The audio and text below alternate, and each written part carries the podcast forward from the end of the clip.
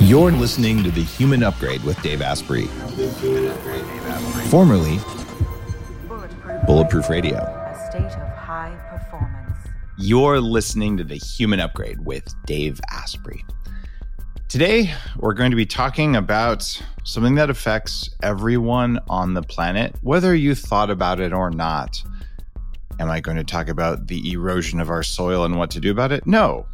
We're going to be talking about menopause because about a million women every year go through it, and some for way more than one year. And whether it's happening in your household, in your place of work, in your country, on the planet you live on, it, it affects society. And it's something that seems to be getting worse and something that's always been a problem. So let's go deep on it in the episode today. There isn't very much taught in medical schools about what happens during that time. It's better now than it used to be, but we just don't have as much research as we would about, oh, I don't know, cholesterol, even though most of that research turns out was sort of maybe a little bit made up and worked to sell a lot of drugs. So you're going to learn about how to think about menopause because it's actually not an illness, it's something that happens. And given that I'm building a world full of people who live way past 100 years old, if you're a follower, you're probably going to spend a meaningful percentage, like maybe more than half of your life postmenopausal, but you're going to go through it, um, at least if you're a woman. Now, our guest is an expert on this who's a doctor for more than two decades. Dr. Suzanne Gilberg Lenz, OBGYN board certified in holistic and integrative medicine. And she focuses on this in her practice. Suzanne, welcome to the show. Oh, thanks for having me, Dave. You could have focused on any kind of medicine. You could have been an elbow doctor. You could have been a proctologist. Uh, I mean, I don't know why these guys want to look in people's ears. Like that just seems like a weird thing. It's all waxy and hairy in there. why did you go after menopause and hormones? Well, I mean, that's a great question. It, first of all, it evolved. Um, and when I was doing my medical training, I I, I actually started medicine thinking I was going to want to do OBGYN and focus on sort of the lifelong medicine. Um, and I loved the opportunity to both do surgeries, but also practice like more medicine. And of course, delivering babies, as hard as it is, is a really incredible experience. And, you know, now in retrospect, with many, many decades behind me, I see that I was I was much more interested in lifestyle medicine, preventive care, and um, focusing on health rather than disease.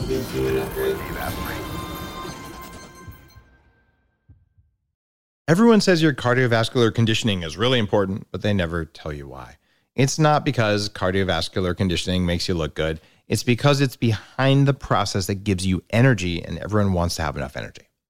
There's a specific device that allows you to specifically train your cardiovascular system so your body gains control of the way your blood vessels work consciously. And it's based on biohacking and biofeedback. It's called the Zona Plus. What it does is use something called a static contraction of your muscles without you having to move anything. It's a unique set of exercises for you that in just a couple minutes a day trains your entire cardiovascular system so you have better blood pressure and you can be more efficient at making energy. Here's a deal for you. How about saving $100 on a device that could really change your cardiovascular system without making you sweat at all? Go to zona.com, use code DAVE, and they'll give you $100 off your purchase. That's Z O N A.com. Use code DAVE for $100 off. I was much more interested in lifestyle medicine, preventive care, and um, focusing on health rather than disease. And that's probably ultimately what motivated me to, to do what I did. So I loved the broad spectrum of opportunities uh, afforded to me by being a, a gynecologist. Over time, um, really what happened is I, I think two things. I'm always interested in the things that nobody else seemed to be interested in. I'm super curious. And I, as I aged with my patients, I was following people through their life and, and wanting to continue to be able to address their needs and my own needs selfishly. And as you mentioned, really got almost no formal training in menopause in medical school. I mean, I don't, granted, it was a long time ago that I was in medical school, so I don't remember a lot of things in medical school, but I really don't remember it being discussed very much. Probably it was like one slide. And, um, and even in residency, focusing on women's health, we got almost no training in it.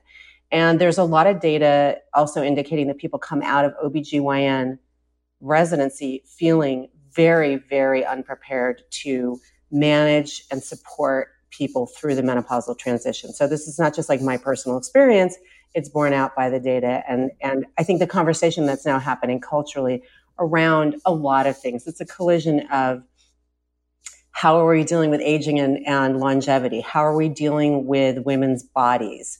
It, it's it's such an interesting conversation. So I could go high level for you. I could go you know micro, but that was where I was coming from.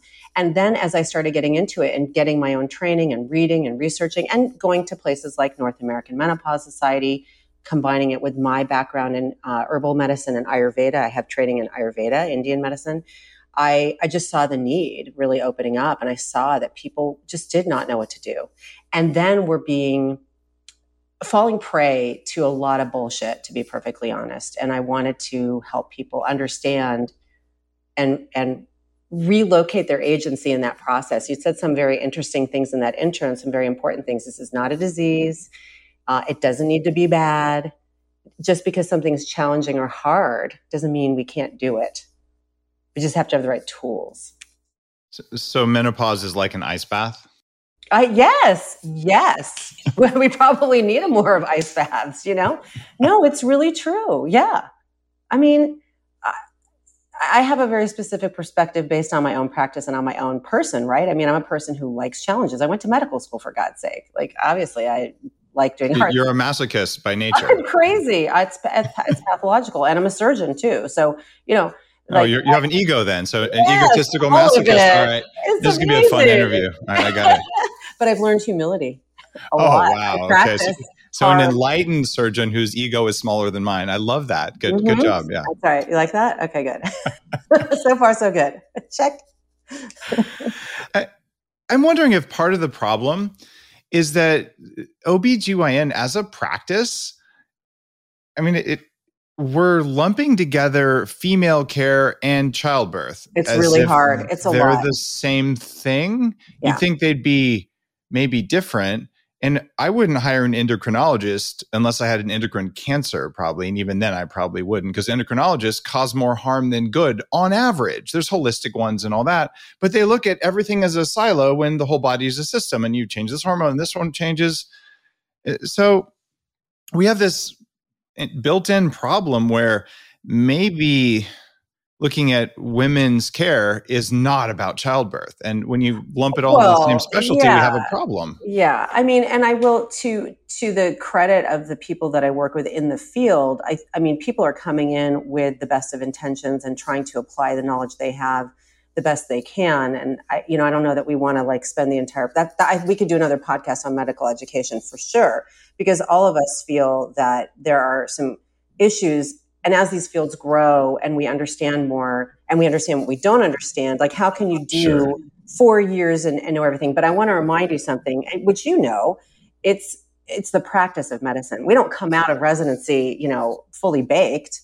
We still have some some we got to add some spices and we got to just like anything that you do as a profession if you're not remaining curious and open you're not and, and humble, you're not doing the right thing for the people that you want to serve, no matter what your intentions are. And then I, I think that was a lot of where I was coming from with the book and in my training, because I got, I knew I came out, I had, this was my training, and now I have to learn and grow with my patients, as I said. And the tools that I got in residency and medical school, I'm grateful for, but that's not everything. You have to continue to be looking at data even as it evolves. Like stuff that I learned in medical school has changed. I graduated medical school in 1996. I mean, come on, things have changed. Yeah, we could barely spell internet back then. Correct. And now, you know, Dr. Internet, uh, who has, by the way, replaced Dr. Google because Dr. Google has been neutered by itself. So you can't really search good medical stuff on Google anymore. It's, it's very hard to find it. Um, so it's changed the practice of medicine and there's there's something going on too where just more people are taking control of their own biology which is the definition of biohacking so all of a sudden i'm seeing women now and in, in my i've run an anti-aging nonprofit group with people three times my age for for more than a decade so compared to 10 or 20 years ago, the number of women who are saying, What the hell? I don't like what's going on during menopause. I'm going to change it. Yeah. And then they're willing to call a functional doctor Right. and it works. And to my earlier point about endocrinology or dietitians, there's functional endocrinologists and functional dietitians who listen to the show. But if you, dietitians make hospital meals, guys, like, like that practice is fundamentally broken from an educational perspective until people who are licensed free themselves of it. And then their own licensing boards go after them for actually caring for people.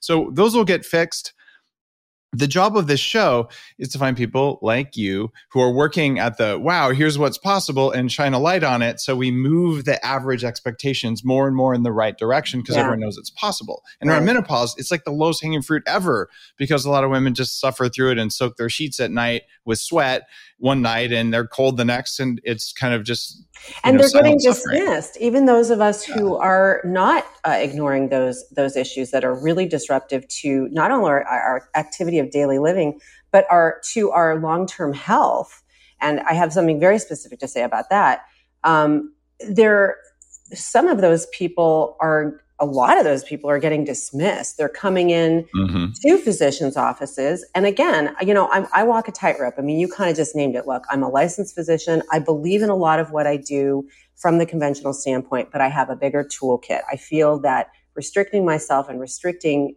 you in your interaction with me does not make sense for me. But I have to, you know, work within the system, sort of. So having said that, people go to the doctor all the time and hear bullshit. They hear uh, there's nothing you can do. They hear you can't do it. The flavor of the week this week in my office was people coming in and saying, "Could you please talk to my other doc because he or she is telling me I have to come off my hormones." Oh, girl, come on. So, so that's the new. That's the thing now. Wow. It's so easy to like if I take my car in to get it worked on, and if the mechanic says he can't fix my flat tire, I don't just drive the car with a flat tire. I fire the mechanic and I get a different one. Well, but people are doing that increasingly. But this is in a very privileged environment. I'm in Beverly Hills, California, where people have access and sophistication. And even people who maybe aren't coming from Beverly Hills, but come from West Covina, you know, and they figured it out. These are sophisticated users of the system. I forget sometimes, Dave, because I have these conversations all the time, how few conversations are actually happening out there. How many people don't even know that there is a place that they can go to get better information, that there's a place that they can go to individualize their care, that there's a place that they can go to have community and not feel isolated. I mean, that's why I started doing menopause boot camps. And that's where the book came from. Because what happened was, even in my community, I just didn't have enough time to give people what they needed. And I actually started having these boot camps, like four hour experiences where we would go, do a Mhm. deep dive, answer questions. My my part, my life partner is a 35 year fitness pro. He's really knowledgeable about movement and nutrition. And we did a whole thing.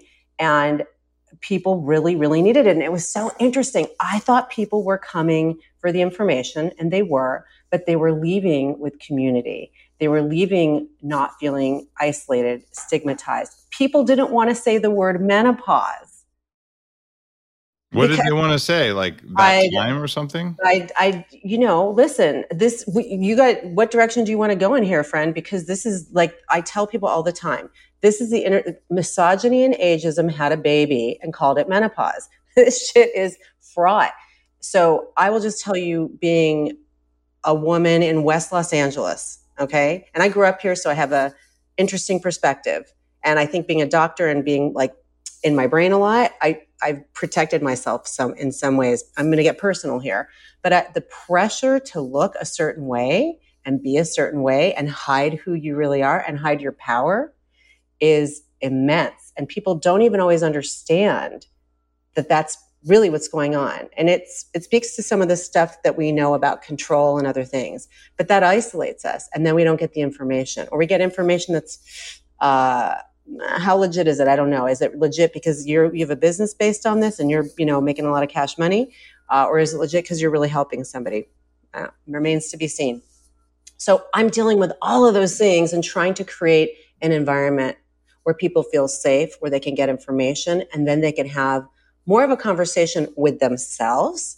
What are their priorities? And then, yes, they can go out and try to locate people who are going to work with them and guide them through this in a much safer fashion. And I mean safer on all levels, Dave. I mean safer spiritually also, because how we treat aging as a culture and how we treat ourselves and the wisdom that we gain being on the planet for a longer period of time says a lot about our culture.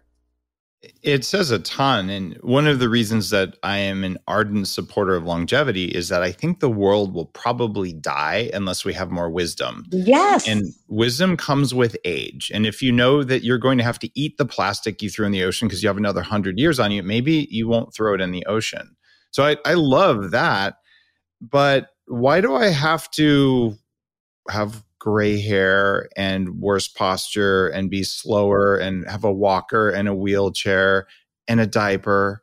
You don't remember my name at the end. You don't exactly, and the, that's part of longevity. But when we talk about aging, people see that. That's exactly right. So why do we have to say, okay, menopause is a natural part of life? Why not just say, you know, I decided I'm going to stay fertile and I'm going to set my hormones like I was 35, and I'm just going to do that till I'm 105.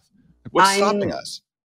That I will tell you philosophically, uh, I'm not sure that that's really beneficial. And I think that's a philosophical conversation. And I will say this It is. I will say this. Here's where I stand on it. If that's where you're at and that's what you want to do, and you understand the options, the risks, and the benefits, and you have been thoroughly counseled and you want to decide to do that, I'm not here to tell you not to do that. That's not exactly what I'm promoting. What I'm promoting is, again, people locating the agency that they actually have, which they can't do fully in a culture and in a healthcare system. We all know that's not actually a thing, but we're going to call it that because that is the language we have available. In a healthcare system that doesn't even talk about it or teach about it, how is a person supposed to get all the options? They can't. So I, I feel like I, top level, I totally agree with you. If we don't allow for room for people with wisdom, we're just we're doomed. Any and if we continue to also commodify absolutely everything, um, we have some problems as well. The thing that we can do for ourselves is value ourselves, prioritize ourselves enough to avail ourselves of the information that's out there. And a lot of my book is really, uh, and the and the stuff that I've been doing, the work that I've been doing, is stuff that anybody can do. Like you, they don't have to have so much access or so much money or you know even the best insurance or be able to pay cash money to do it i want this to be something that that people are able have have access to no matter where they are you know otherwise we're we're i don't know that this becomes a, a very elitist um, endeavor and that's not i don't think that's helpful long term Well, hold on. You work in Beverly Hills. Aren't you inherently elitist? 100% yeah it's a struggle i have the struggle is real, friend. I know that sounds so gross. Hello, white lady. I mean, but you know, I'm doing what I can. That's what you know. I'm trying to reach other people. And well, the interesting thing about this is that when I was when I was doing the boot camps, then of course COVID came and made me have to change everything, which is fine. I pivoted and it went great actually.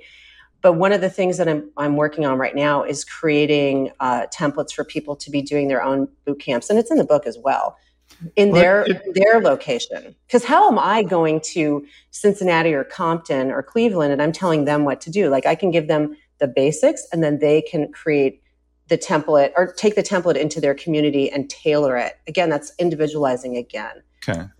It, it's interesting that you'd write a book called Perimenopause Boot Camp. I mean, it, it's such a such a intriguing title. Oh, really? Do you think so? Tell why? Okay, your book is really called Menopause Boot yeah, Camp. it is. And you mentioned that perimenopause is a word that triggers people. So I was just seeing if you would be triggered by it. And I could see you grit your teeth, but you really handled that triggering really well. So why is perimenopause triggering?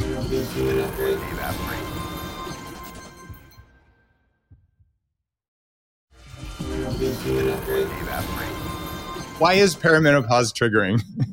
You know, I, it's really interesting to me. I think early on it was great to have this name to sort of the the longer lead up and transition. And so actually let me back up here for a second because part of the the issue we have is how do we speak to each other and have a conversation if we are not speaking the same language and language is the most important communication tool that we have in this media right we got to talk to each other so i think laying out the terminology is very important and often people come in to see me or they ask me questions whether it's online or whatever um, they don't understand even what these things are so here's here's the deal when we're talking from the medical perspective menopause or postmenopause gets confusing.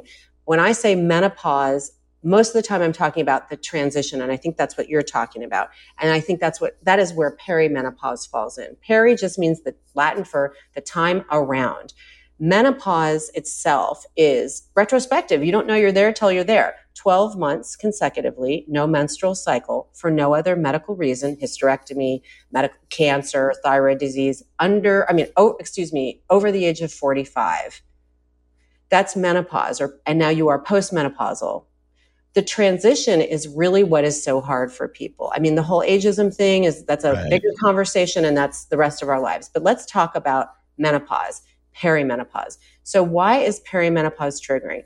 It's almost turned into like a diagnosis which it's not or some kind of an accusation. People don't want to be perimenopausal and i think that that's because they are afraid of the symptoms of the aging, of the invisibility that they think they're buying into the narrative that they think they're no longer going to be valued or important. And they don't, they also, again, don't have the tools with which to get themselves through that ice cold bath and understand they're going to get out of the ice bath and feel awesome afterwards. We aren't talking about it, so we are anticipating what we don't know. And that causes fear and anxiety, which is never a good way to approach anything, right? Your frontal lobes close down, you can't make decisions. Okay, this is just basic stuff.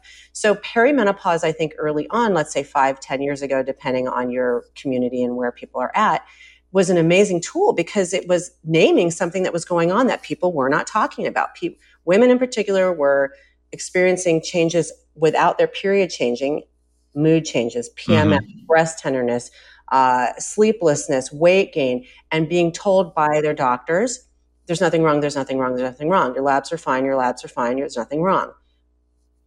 They didn't feel good. What are you talking about? There's nothing wrong. This human being just sat across the table and told you something is wrong with them. So even if you don't know what it is, or I'm going to own it, I'm the physician, I don't know what it is. Do you know how often I say to people, I don't know? let's figure it out together. I, have done that my whole career. Wow, you're yeah, you're I, unusual. Um, because I know, I know, the, I know. the I don't know it is a very hard thing for doctors to say yes. because it makes patients feel unsafe sometimes. My because you're trained to know. no, my experience has been it doesn't. It validates them. It's because uh, when I say to them, I don't know this, we're going to work on this together. Like this is what I know. This is what I don't know. What I do know is you came to me, you're having an issue. Something is not okay for you. So we're going to figure it out. I've learned that's how I got to Ayurveda. I, mean, yeah. I didn't, do you think Ayurveda, I, I didn't walk into Ayurveda on the street for God's sake? Somebody brought it to me and I was like, I don't know what that is. Let me check it out. Oh my God, I'm very interested. that's really what happened. So perimenopause early on, I think was empowering. Now I, I, now people come in and they're like, oh my God, I'm in perimenopause. You know, like it's a disaster. Like someone told them they have cancer. So, you know, it's just words. I mean, again, if that word works for you, cool. To me, it's it's starting the conversation so that we can get the toolkit going. So, is it your view that as soon as things start to get wonky with your hormones on a monthly basis and you're sometime around that age, is that the beginning of menopause? Or what's the name for that if perimenopause is the wrong name? We can we can call it what we want. I mean, I I refer to all of it as the menopausal transition, which also okay. scares people because if you're 37, you you don't want to hear that, but you don't want to hear that because of all the things we just talked about. And mm. I think we have to destigmatize this word. Like, Lord have mercy. This is great. That means you're still alive, for God's sake. I, it's the puberty of midlife. If, if people feel better with that, we can call it that. I'm going to have to be a little skeptical on that one. Okay. So I was the only 27 year old in this anti aging group full of people 60, 70, and 80. Because when you are in your 20s, you do not care about aging. No, you it's, don't. It's number 17 on your list. What yeah. you care about is building a career and getting laid. Like Yeah. that's what Mother Nature programs us to do. Yeah. And we, we care about those things before we even think about them. We just know them to be true. Right. So I, I don't think that this book is is. I mean, if it reaches the twenty seven year old, great. But that's not who it's for. But they're you the ones who you have to destigmatize. Everyone who's already been through menopause or transitioned into it, we, they already know it, right? People who reach their 40s and have some friends who've started it, they, they, it's a different thing. The the problem with Dave, ageism, no, Dave, I'm going to tell you something. No, I do this all day, every day. I do I'm this all day, every day, Yeah. and and partly because I, you know, look, my patients know what I'm up to, and they follow me and all this other stuff. But uh, no, women get to their 40s and they really don't know what is going on. It's shocking. Or they Yes. get to my, my cohort. So I'm 56 and a half. And um, my cohort is sort of, you know, Gen X, how we are. We're like, we're a little bit pissed about some stuff. But so, and we're like, why didn't nobody tell us? You know, that kind of thing is happening. And then the, the people older than me are like, ah, fuck it. it happened. Um, but I will say it's very interesting. This was a really, this is pretty funny. I had something in the office and I was talking to one of my patients who was like 30 and she's, she was really into it. They are so, they are very curious about what's coming next and they are very much interested in advocating for themselves. And she said to me, she's right, taking notes. So what's the book called? Uh, Menopause for uh, Millennials? and I was like, oh, no, but okay. of course, everything's about you guys, but but that was amazing. That was amazing. She was like so into it. So you might be surprised. there, there are a percentage of people who are into it. The the point about telling younger people that they should listen to older people has been a theme, I think, since uh, like the first Greek tragedies were written, and it Yeah. hasn't worked yet. And I think it's biological, right? So we either have to put it in their language, and I'll be straight up Yeah. The anti-aging nonprofit work that I did, I could get no one from Google, and we're four minutes from their headquarters. No one would show up for the meetings, Yeah. which is why I stopped talking about anti-aging and I started talking about biohacking. And now Yeah. I've got teenagers biohacking because it's Yeah. a performance and longevity thing. So, how do we talk about menopause for people who really aren't that interested in it, so that they become interested in it? That's how you destigmatize. I Right. think I think just saying the word, and I, I again, I think maybe, and I don't want to be too, um, I don't want to generalize too much because I can speak only for the people that I Sure. I have had experiences with. But I think, in general, the red tent situation, communal conversations amongst women, that actually is ancient and it is innate in a lot of It- indigenous communities and a lot of ethnic communities. I don't think everyone listening knows what the red tent I'm is. going to explain I- it. Yeah, It's- would you it- please? yeah. It is a place that in ancient ancient times, many many cultures, my own included, Judaism, it was a actually a tent where people went to menstruate, right? But what was going on and to take care of themselves during that time, not running and doing, but being there, being cared for and attended to. And the other thing that happened was that so you had intergenerational conversation going on throughout women's lifespan. And you weren't so you knew through when you were a, a girl this is coming next and this is how you're going to be cared for and you're participating and you knew as an older person you're done with this time you have the wisdom you went through it you're going to assist people through that time same thing with childbirth the fact that we have to take classes now to have a human come out of our bodies is you know okay thank god we have them but obviously in in the way past and i don't want to romanticize the way past because women also died largely during childbirth so that wasn't good but you would have never gotten pregnant and had a baby without having had some contact with that. It wasn't the first time you ever had contact. You saw it on a farm or you had family members, people had births at home. Again, I'm not saying all that was great in every way, but the loss of wisdom and the loss of the intergenerational conversation is profound. And I, I do think that using the word and talking about it and reconnecting, and I will tell you, Dave, it's been really gratifying how many uh, groups have been coming to me to want to specifically have an intergenerational conversation to reestablish those lines of communication. Women are very tied to our bodies in a very specific way. I'm not saying men are not. I'm talking about my experience and women's experience who Why, identify. why don't you just say that women are more that way than men? It's okay because it's I true. think we are. We live by cycles. we live by cycles. sure, I, we are identified. We are identified. Women are better biohackers than men on average because you notice changes in your bodies, and we only notice if like there's yep. a bone sticking out. Eh, and totally, or you're bleeding to death. You're, yeah. It, but stereotypes are based in reality. Totally, so, I'm fine with it. So it's it's really really interesting to me. In fact, the actual like the big inspiration for all of this I shared with you. But the actual aha moment came when my dear friend Erica Chidi asked me to come to the wing, uh, you know, like in 2017 or 2018. And she wanted, she's 20 years my junior. She wanted to interview me about menopause. And I was like, really? Okay. And during that conversation, this is where this aha about intergenerational conversation loss happened. And it all rolled from there. So even though initially this has been focused on people who are more immediately concerned with it. I do have a bigger picture in mind, which is for people to feel less uncomfortable with it. And I'm comfortable uh, struggling against uh, the tide of humanity. I'm comfortable with the fact that we have been trying to get people to listen to, uh, to elders for millennia. That's cool with me. I'm happy to be a part of, of, of the conversation just in general. And, um, and I do see things shifting and changing. It's really, really interesting. I think they are changing.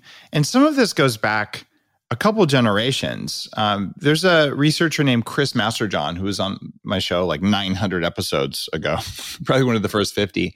He just posted something um, the other day about how the American Medical Association, back I think in the 20s or 30s, um, came after someone who'd written a guide on uh, women's care and specifically on birth and on uh, infant and child care. And they they basically said this is the doctor's job, not the mother's job. You're not a doctor. You're not allowed to do it. So they put a panel of physicians in place to muzzle the woman who had done this.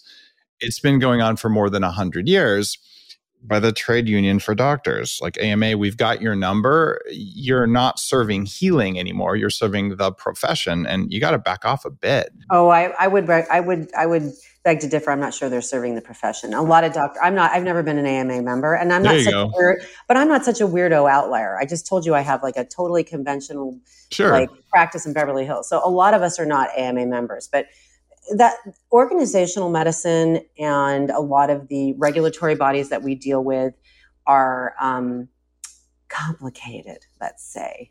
We'll just i'm going to call it complicated today. That's my okay. Complicated works all right well let's talk in your book you talk about menopausal hormone therapy versus hormone replacement therapy uh, why is it controversial and what is the controversy itself doing I, and I don't think it, again, this it's so interesting to me how words like affect people. Um, I, I don't think there needs to be a controversy, but this is just a matter of shifting the language. And this is an interesting conversation that's getting um, reinstigated again because in the UK, there's been all this information and all this attention on menopause. And there are a lot of people there who are very focused on like menopause as a disease and uh, menopause as an estrogen deficiency syndrome. And I, I, I, know. So here's the deal. Like, I, I, how I feel is like you get to feel however you want to feel about this. I'm just going to tell you what I know. if you want to call it estrogen deficiency syndrome, I think that's ridiculous. It's just a state of being. Now, that doesn't mean that giving estrogen isn't going to be helpful because estrogen replacement, if you want to call it that, or menopausal hormone therapy, which is now the more modern term, whatever, it's blah, blah, blah. I'll tell you what gets people really going. You oh, bioidentical. Wow, that word really gets people upset. It's silly. Like, who cares? Okay, it's a marketing term, not a medical term. Do I care? If I want to speak to my patient in a language she understands, then I need to understand the language. It's a word. It means that this hormone that comes from a factory, my friends, it's not being harvested in the wilds of uh, Ecuador by a shaman.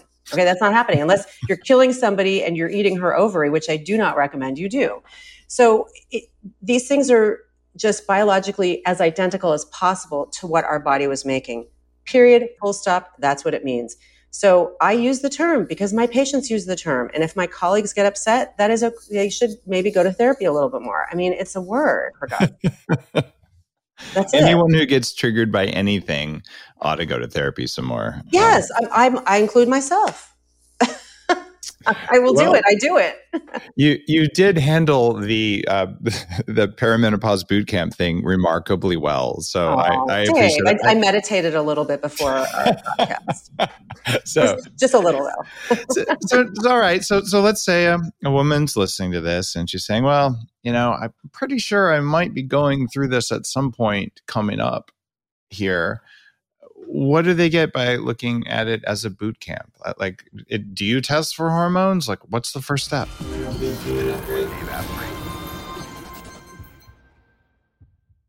What if there was a way to feel younger for longer?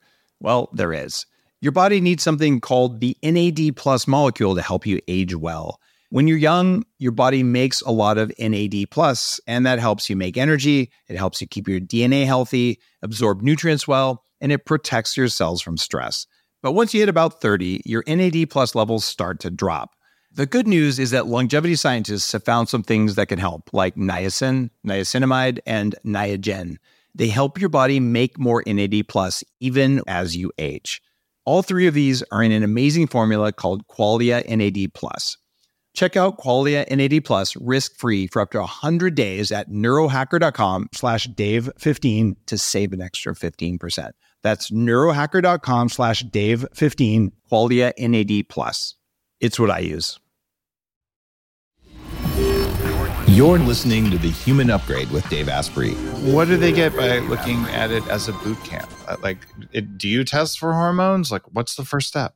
I, I don't always test for hormones. In fact, I, I, test for hormones under very, very limited circumstances. If somebody's quite young, then I do want to make sure what's going on. In other words, again, I said to you, right under 45, no period for 12 months. That's not normal. So there are some genetic conditions we want to look at and things like that. In terms of testing for hormones, this is the, this is where I do differ with some of the practitioners out there. Um, I'm not replacing the number. It's very different than things like thyroid um, or even testosterone in men. Although I'm going to put testosterone aside for a minute. We don't have reference ranges that we really understand to be normal. Reference, the word reference range, I think you've actually talked about this on your podcast. Mm-hmm. I don't think people understand what this, this even this term means. And I don't want to get too far afield, but te- if you walk in and you're 47 and your PMS is on fleek and you're skipping periods and your periods are getting heavier and every you know now your pms was three days and now it's 15 days. Hello you're making the transition. I don't need to test it. What i need to look at now is drill down. Do you have any other medical issues? What's your personal history? What's your family history? What's your lifestyle? How's your sleep? What's your stress? How do you exercise? How are you eating? And are the hot flashes really the main thing for you? What's going on? And then we can sort of we prioritize what the issues are for people. And now we can look at whether or not you want supplements, you want hormones, you're appropriate for hormones. Um, I have a lot of patients who come in who are very leery of hormones for a number of reasons that are legit for them and they may or may not be science based, and that's cool. I will tell you that the vast majority of them will start with botanicals and end up on hormones because it's going to work better. And the other thing is that we want to help prevent the long term issues. Okay, so what's going to cause problems for us? Heart disease, dementia and Alzheimer's, osteoporosis. Menopausal hormone therapy is beneficial for all of those things, despite what you've been told. And the risk of yes. cancer is low. I am a breast cancer survivor. At the moment, I am not, I'm doing vaginal hormones only, and I'm not doing systemic. I don't know. Do you know Avrum Bluming? Have you read his book, Estrogen Matters? I have not. You should read it. It's a takedown of the Women's Health Initiative, which is a big study that exploded everything 20 years ago and created havoc and was highly political and really terrible and not looking appropriately at women in transition. It was looking at women in their 60s who already had heart disease, who were largely overweight and obese. And um, yeah, you put them on estrogen, 15 years after menopause. And of course, they had medical issues because they had medical issues. Right. it wasn't the hormones. It's kind of like the Ornish diet. like, yes, let's exactly. say it's the diet, even though it's the meditation you made them do with right. the diet. It's yeah. not, it's not, so people, ugh, science becomes a religion too. I get so pissed about this. Um, here's the other thing breast cancer survivors not saying you don't want i don't want you to have breast cancer it's terrible it sucks i had it in my 40s it was not fun here's the deal most of us get diagnosed in early stages of breast cancer. So I'm not talking now about metastatic breast cancer, or people who are 35 with breast cancer. I'm not talking about those people. The vast majority of us who are diagnosed with breast cancer are going to die of what? Breast cancer or heart disease? Heart disease. So we're doing people a disservice when we um, weaponize this stuff and again, when we don't remain open and curious and having a conversation. So I'm not going to do this based on testing your hormones. I'm going to do this based on a much more comprehensive and nuanced approach, which is going to change over time. Here's where I do test. Somebody is on therapy and they're having a weird reaction. They're bleeding strangely. I'm going to look at their you know uterus do an ultrasound maybe do sampling. I may look at their estrogen numbers and this is one of the few places that i think the dutch test the urine test is can be helpful because we metabolize through different pathways and we have genetic predispositions to make good estrogens versus bad estrogens that are more cancer promoting or not. Um, testosterone people on testosterone especially when they come in with a pellet. I'm going to straight up not okay with pellets right now. I just don't think the data is strong enough to support their efficacy or their safety. And I've had people come in with testosterone levels that are insane. And testosterone, so your people know, can be aromatized, can be uh, changed into estrogen and now cause other problems. It is not benign. Um, so I do follow my my people on testosterone with testosterone levels sometimes too, but I don't do it by lab testing because again, this is not a disease. This is not a disease. You, you mentioned a couple things there that would be really helpful. Uh, we've got to talk about reference ranges and we've got to talk about vaginal hormones. Oh, yes. Uh, so let's start with vaginal hormones. I'm assuming you mean specific hormones delivered via the tissues of yes. the vagina. Walk and me through that versus injections. Yeah. Yes. So so here's the deal. I mean, there are some hormone uh, um, delivery systems, one in particular, a ring that can be used for systemic absorption. Why? Because the vagina is very, very vascular. It's a great way to get medication into the body. So, aside from that, I'm not talking about that, the Femring, we can deliver estrogen and also testosterone locally to the vaginal tissue because one of the things that happens as our estrogen levels decline is that that tissue in the genitourinary area so it's not just vaginal vulvar clitoral but also the urinary tract bladder urethra is suffering. The tissue is getting thinner. We have collagen loss. We have less elasticity. We have less blood flow. Arousal can become a problem. Sex can become painful. Uh, utis ph changes microbiome changes so the pH changes were more susceptible to both bladder infections and vaginal infections, on and on and on and on. So there are a number of, of modalities that we can deliver vaginal hormones to that tissue to help replenish it. And it is so game changing. Again, I see people walking around who have dry vaginas and painful sex or aren't having sex who want to have sex or think they're having a UTI and taking antibiotics all the time and nobody is addressing their vagina. And it's like what is that? So that's a that's a pretty easy fix. And again you're not going to get substantial absorption into your entire system so you're not going to get the benefits that i just discussed you know brain health heart health bone health muscle health um, met- metabolic health. But you are going to have really profound improvements in your everyday life and in your health in other ways. I I've been talking about Scream Cream uh, for a decade on uh, on the show, which is a vaginally delivered uh, hormones, usually including a little bit of testosterone, sometimes oxytocin, that have mm-hmm. just a profound effect on the health and other aspects of the of the vagina. Uh, so there's there's completely evidence uh, for this. A lot of hormone yeah. doctors do that. Yeah.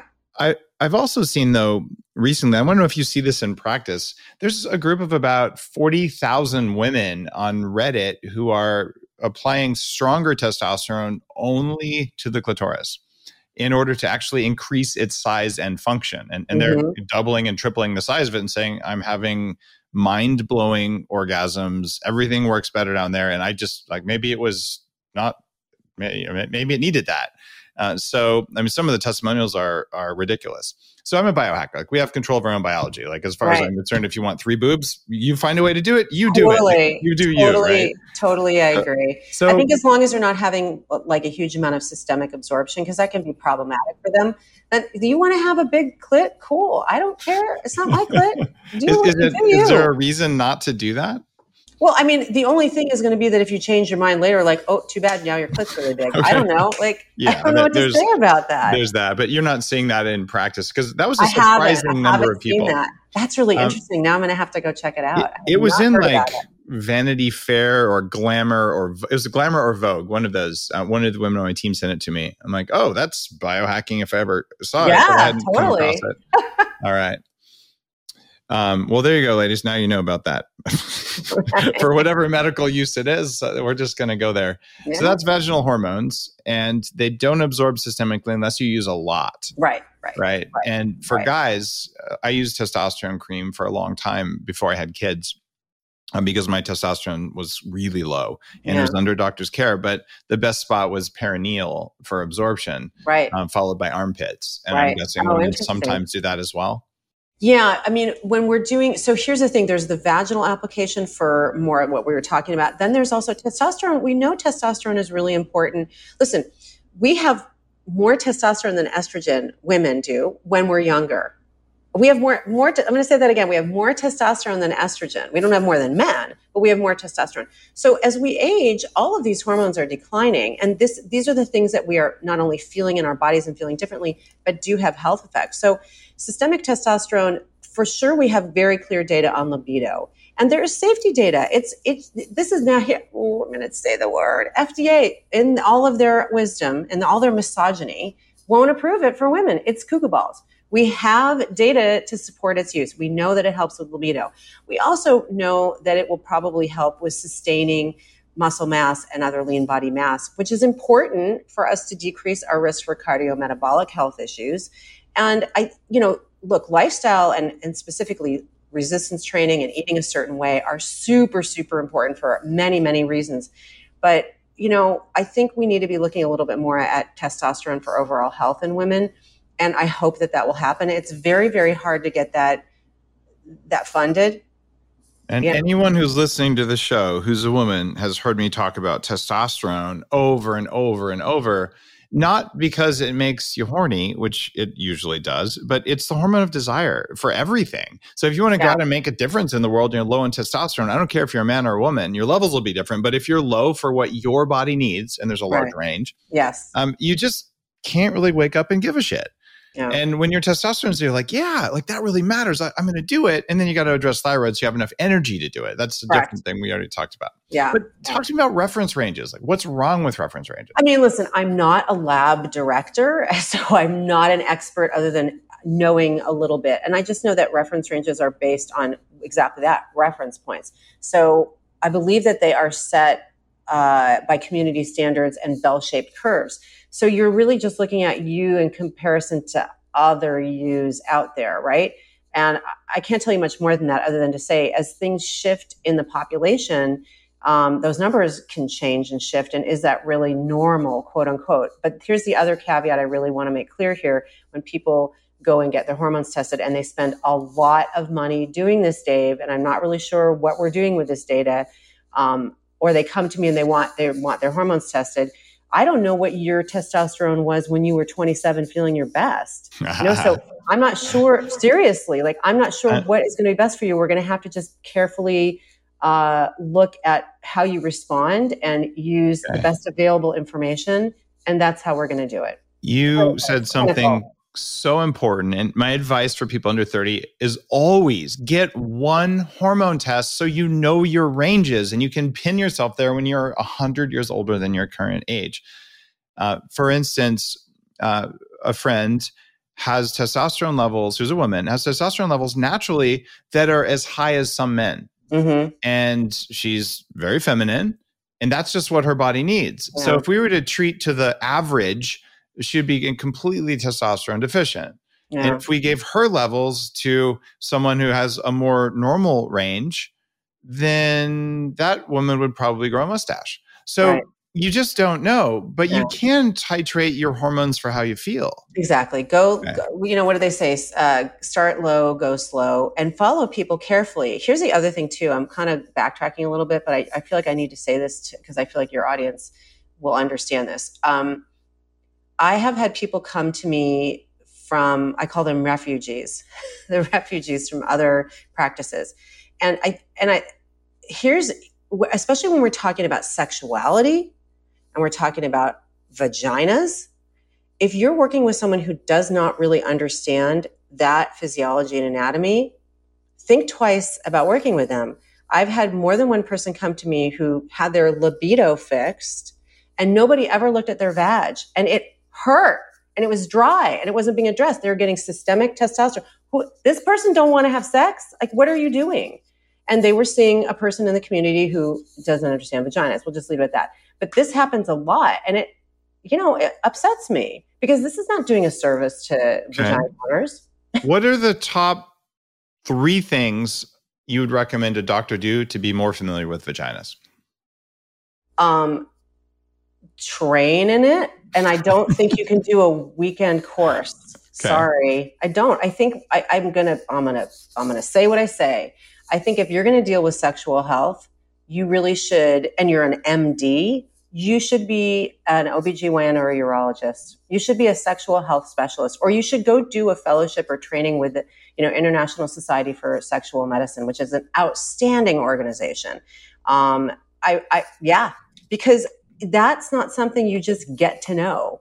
So, so you would say that if someone goes to their their regular practitioner and says I have low libido, that they should then for women refer out to OBGYNs uh, who are not more, just all OBGYNs and also urologists. I'll tell you, I think our colleagues in the in the urology community have really they're on fire right now because they are attending to this uh, more seriously than we are. I, I mean, if I if if what I'm seeing online, and I've been in the the digital health startup space as well, Dave. I was a chief medical officer of a sexual health startup. It was really really interesting. i mean I've been involved in America in, in the international ISSM and ISSWSH, which is the American uh, organization, for a long time.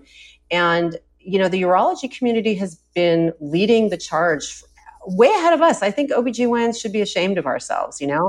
Like wow. we want to own, we want to own the vagina, but we don't want to deal with the vagina. I mean, I'm I'm really being a little cavalier here, but but seriously, or like you know, your plastic surgeon. God bless your plastic surgeon. I don't think your plastic surgeon should be doing uh, vo- you know, like the energy based devices, which I do and I use. I know my way around that vagina. Okay, not only do I have one, but I am I've been doing this for twenty something years, and I just I have an opinion about it.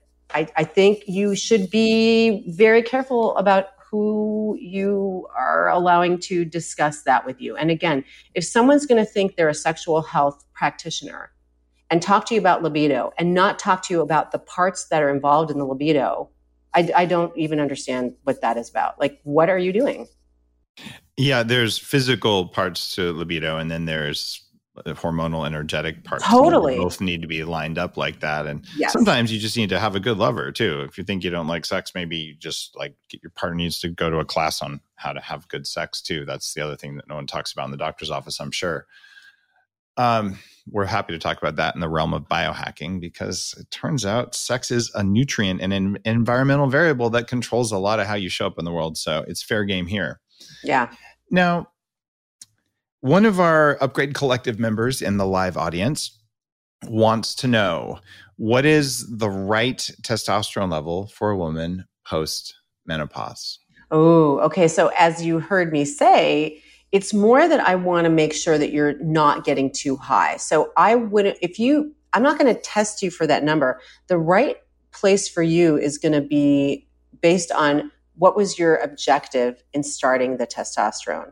So was it libido? Was it sexual function? Was it something else? Was it, I mean, I, I like to be very careful about the sort of the fatigue energy thing because as you mentioned dave it's Mhm. also very much tied to thyroid and thyroid is another thing that gets a little bit ignored and sidelined so i'm gonna i'm gonna obfuscate a little bit there i definitely don't want it to be higher than like 80 or 100 that that i'm i start getting worried about that but this is like not knowing anything else about this person Okay.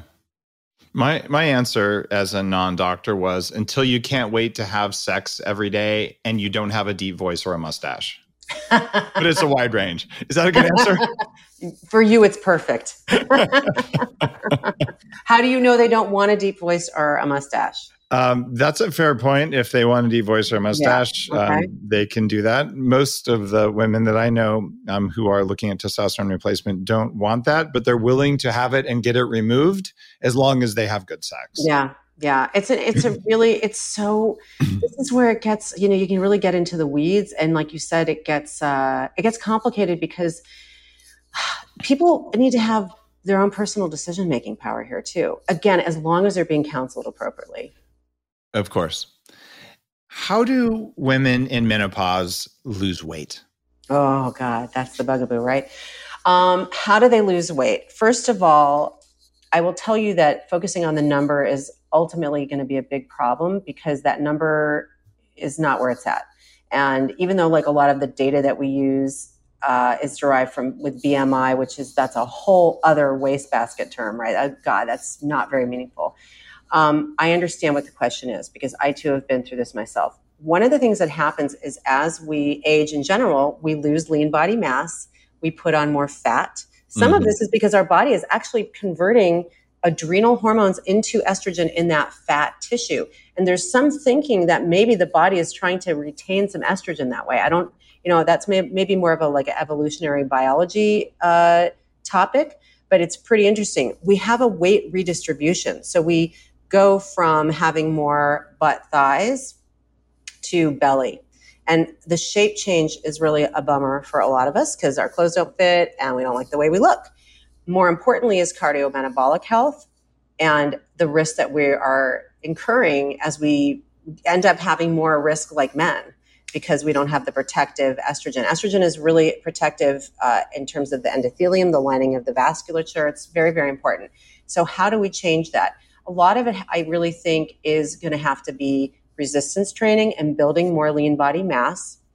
Um, not overdoing it. I saw a really interesting study Yes. just this week. Did you see this with the training one day a week versus two days a week versus three days a week? That was so fascinating. And of course, it, it appeals to me and my philosophy of the middle way. But it turns out that the people who these are women in their 60s, well past menopause, if they did weight training and cardio once a week versus two times a week each versus three times a week, the people first of all the weight training was the same wasn't that interesting that their their lean body mass was pretty or not their strength was pretty much the same but the Mhm. people who did two times a week cardio had the best weight management so not doing enough and overdoing it is not good as you age overdoing it you're going to hang on to weight your body thinks you're Yes. stress and you have cortisol release and you're going to gain more weight. And then the last one is, and I'm going to tell you something, I live with a former pro bodybuilder. And after seven years, I finally listened to this guy. And I listen, I, my portions are so much smaller. I'm a small person. I'm like five three on a good day. And I don't need to eat that much. And I need to eat more hmm. protein and I eat smaller portions. I'm not restricting and I drink less and I don't eat late at night. That works for me. But I think the data supports a lot of that stuff. It it does, especially not eating late at night because the circadian relationship with hormones. It, it's just so well proven now. Yes, I'm yes. I'm a huge Yes. huge sleep teacher uh, for that kind of stuff, and I, I'm a little bit though just thinking about when when you go through that list. What was the second thing on there? It was oh, it was about eating. So. Yeah. At any age, whether you're in menopause or not, I'm seeing an epidemic of women who exercise too much and don't eat enough calories. And Yes, they get fat yes. from that Yes. because it, you end up getting so much cortisol, it breaks your hormones, and you put on weight from cortisol even if you eat less calories. right? And, and that life, and I had this. I, I used to work out six days a week, an hour and a half a day to try to lose my 100 pounds. And oh my God, I was just so overtrained. It broke my thyroid, not as much as the vegan diet did, but it did break my thyroid Mhm. and this idea that you can do it it's it's absolutely awful. And if a doctor looks at someone and says maybe you should exercise more and eat less my advice today is fire the doctor on the spot. Yeah. the words are you're fired. And, and i don't want to pay for this appointment. It's that big of a deal. Yeah. um, and so like otherwise don't take advice from your doctor if it's that advice. You, you just can't do that because it's especially mean to women. Yeah. Women are more sensitive in their fertile years to a lack of energy or a lack of nutrients and an excess of physical or emotional stress. Uh, because your body's like, oh, the world's not a safe place. Let's turn off your fertility. Exactly. It's not safe to ovulate. That's exa- Yeah. I see so many menstrual disorders. Ugh, I mean, we could do another podcast on that one, you know. It's and a lot of it is again accepting a narrative that's based in nothing and really at some le- is really baked in misogyny and that that person providing that information does not recognize their implicit bias in that statement. It's really it's not only not science based, it's mean. You said it. Thank you for saying it. It's not cool. So we need to rest. Like we need to rest. We need to sleep. That is when our body literally does the work of detoxifying. Like you have detoxification organs, you have kidneys, you have a liver. They can't work if you're constantly feeding them. and they can't work if your body doesn't rest. Energy has to be distributed to different parts of your body. Your brain has to clean shit out too. Like sleep, you know, it's funny the first thing I really try to address, and it's the hardest thing to address when somebody comes in in this state, is sleep. It's Yeah. so hard, but it's the most important thing. And if you don't clean it up, your mood's going to suck. You're going to feel like shit. You're going to eat crap. You're not going to be able to have a nice life, you know? It's it's completely true. Uh, you got to deal with sleep. And the other thing that I think goes uh, unsaid a lot is that it's okay to receive care. Oh, yes. And like this is a fundamental thing, and I'll be whatever politically incorrect here, but in the yin and yang teachings and the sexual polarity teachings, the feminine receiving energy, it's important that women receive care. And it doesn't have to be care that's tied to sex. It's just care. And if you don't feel safe to do that, I believe that you're more likely to have symptoms before menopause. And after menopause, you're going to have more hormone things. It's going to be harder because I think that's so true. I, I think that that's addressing the spiritual aspects. And I think it's emo- enormously important because the other thing that's going on for women in this age group, thank you for bringing this up, is that we have spent our whole lives caring for everybody else. I talk about it in the book. Look, I got breast cancer at 47 and I have some explanations to myself. I mean, yes, there's family history, blah, blah. But I feel like there was a spiritual message for me too, which was stop it. You you are you- you're not taking care. It was my left breast. It was my heart. wait But a minute. But it changed my doctors, life. medical doctors can't talk about spiritual connections to cancer. I it How dare you? Have you not noticed that I don't do it the way I'm supposed to? I mean, I can't I can't help myself. So, but but I'm very sensitive to it with my patients too because Mhm. then you get to 47 or 57 and you've got aging parents, you've got kids maybe, maybe you maybe you don't have kids but you have neighbors. You're literally taking care of everybody else but yourself and you're talk about burnout. I mean, come on. So if you don't stop and just re- receive, I love it. Yeah. Wow. Huge lesson. I love that. Thank you for saying that. Uh, you're you're welcome.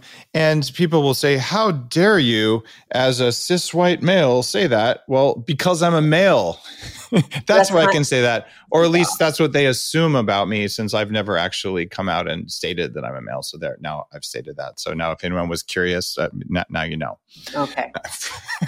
but uh, honestly, I, I just think that it's important, especially during uh, pregnancy and around childbirth. Like it's kind of our job as a society to take care of women, right? And uh, we don't quite get enough of that going on right now, and that's that creates long-standing problems, Mhm. uh, and it, it's just not that hard, especially during periods of need. So I would just ask, you know, everyone out there, like step up if you see a pregnant woman. You can open the door for her. It's okay. Give her your seat. Just little stuff like that is important.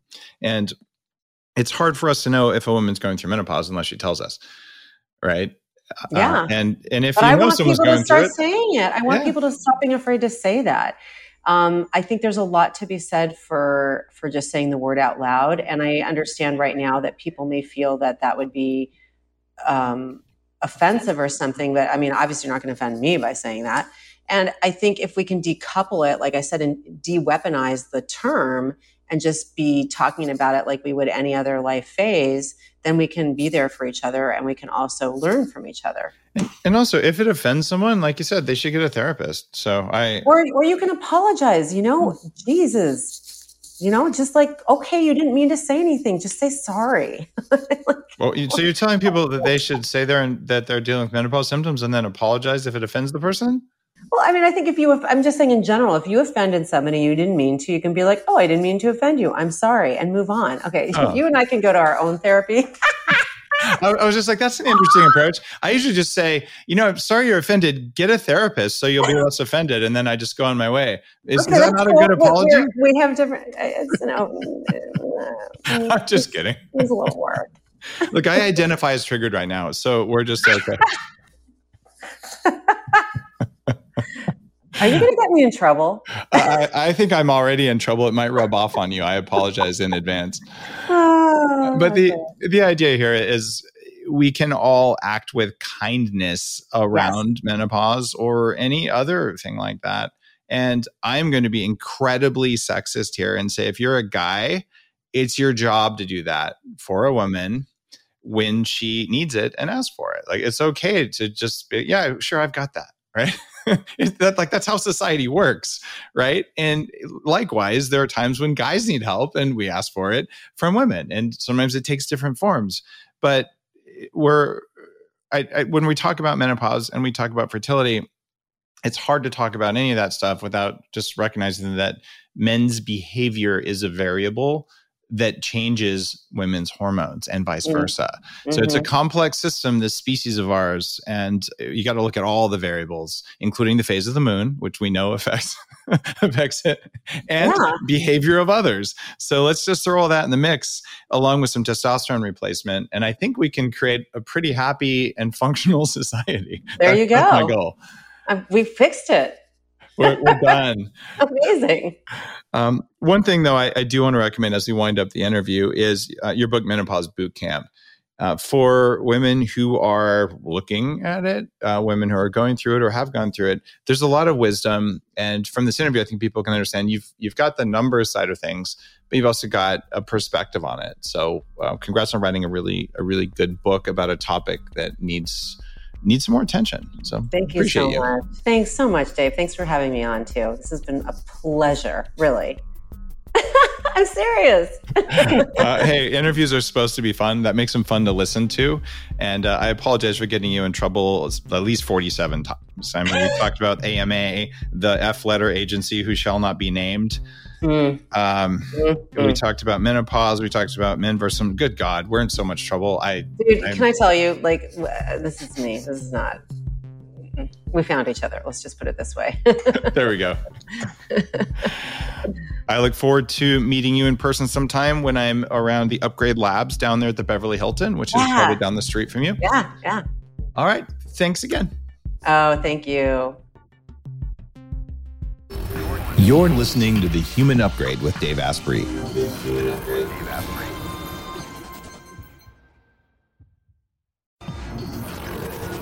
The Human Upgrade, formerly Bulletproof Radio, was created and is hosted by Dave Asprey.